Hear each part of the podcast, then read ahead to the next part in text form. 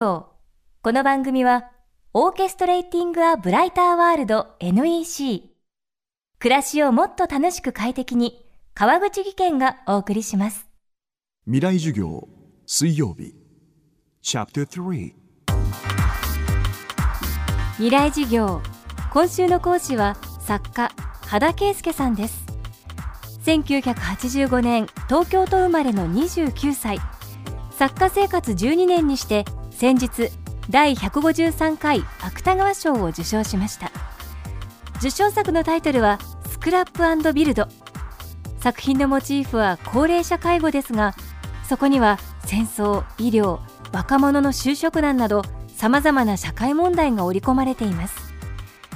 情報が氾濫する現代社会で羽田さんはどんなメディアやツールを使って情報に向き合っているのでしょうか。未来事業3時間目。テーマは情報と肉体。自分の時間を作るためにまず新聞取らないようになったんですよ。でネットサーフィンをするわけでもないんですよ。ネットサーフィンこそ一番やらないっていうか情報の責任っていうことについてすごい考えてるんですよ。やっぱ表現者としてその本を出版するっていうことでやっぱ、情報発したことに責任を取るっていう職業についている以上あんまあんま責任がついて回らない情報に頼るのはやめようっていうふうにそれは明確な基準っていうのがあります。でもなんでそんなにテレビを見ない新聞も取ってないネットサーフィンもやらないって自分が何でいる一応最低限の社会のこと知れてるのかなって思ったらあのラジオだけはなんか聞いてるんですよ。なんかそのながら作業できるから結構ラジオは聞いてるってので。でもラジオはやっぱりそのちゃんとあの責任を持った人たちが発信してるメディアなんで、まあ、まあこれ今回別にラジオの番組だからじゃなくて本当にラジオしか聞いてないんでラジオだけが唯一の情報源っていうところありますね。芥川賞受賞作「スクラップビルド」では主人公の青年ケントが筋トレを繰り返すことで肉体改造を図りそれがケントの考え方や行動をも少しずつ変えていきます羽田さん自身本格的にロードバイクのトレーニングをしていたこともあるという肉体派。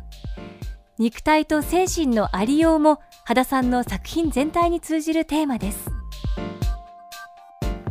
まあなんかシステムシステマチックなものに対する個人の反抗アナログ的な反抗ってなるとやっぱ肉体が介在せざるを得なくなるですね。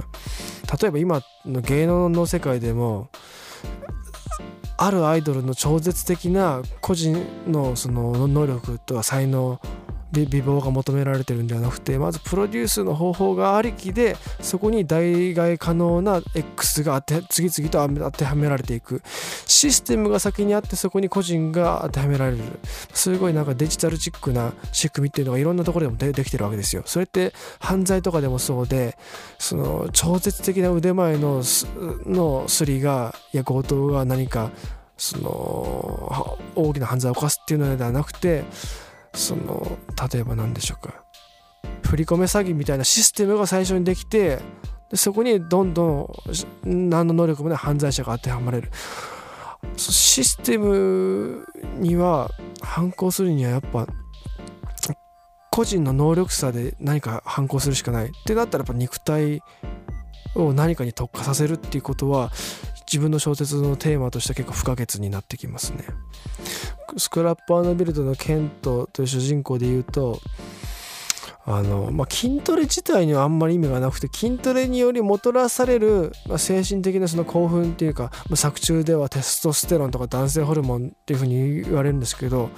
ある程度精神も肉体のでコントロールできる部分があると思うんですよ。でこういう肉体的の肉体のこういう使い方をしたら自分の精神状態がこうなるっていうのを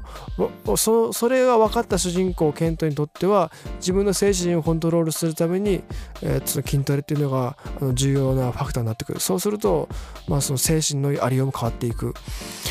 だからそうですね、まあ、そういった意味で書きましたね。未来授業今週の講師は作家の羽田圭介さん。今日は情報と肉体をテーマにお送りしました。明日も羽田さんの講義をお届けします。そしてこの番組の特別公開授業を今年も開催します。FM フェスティバル2015未来事業明日の日本人たちへ。今回のテーマは戦後70年のイノベーション新しい日本人の突破力です。日程は10月3日土曜日。会場は東京 FM ホール。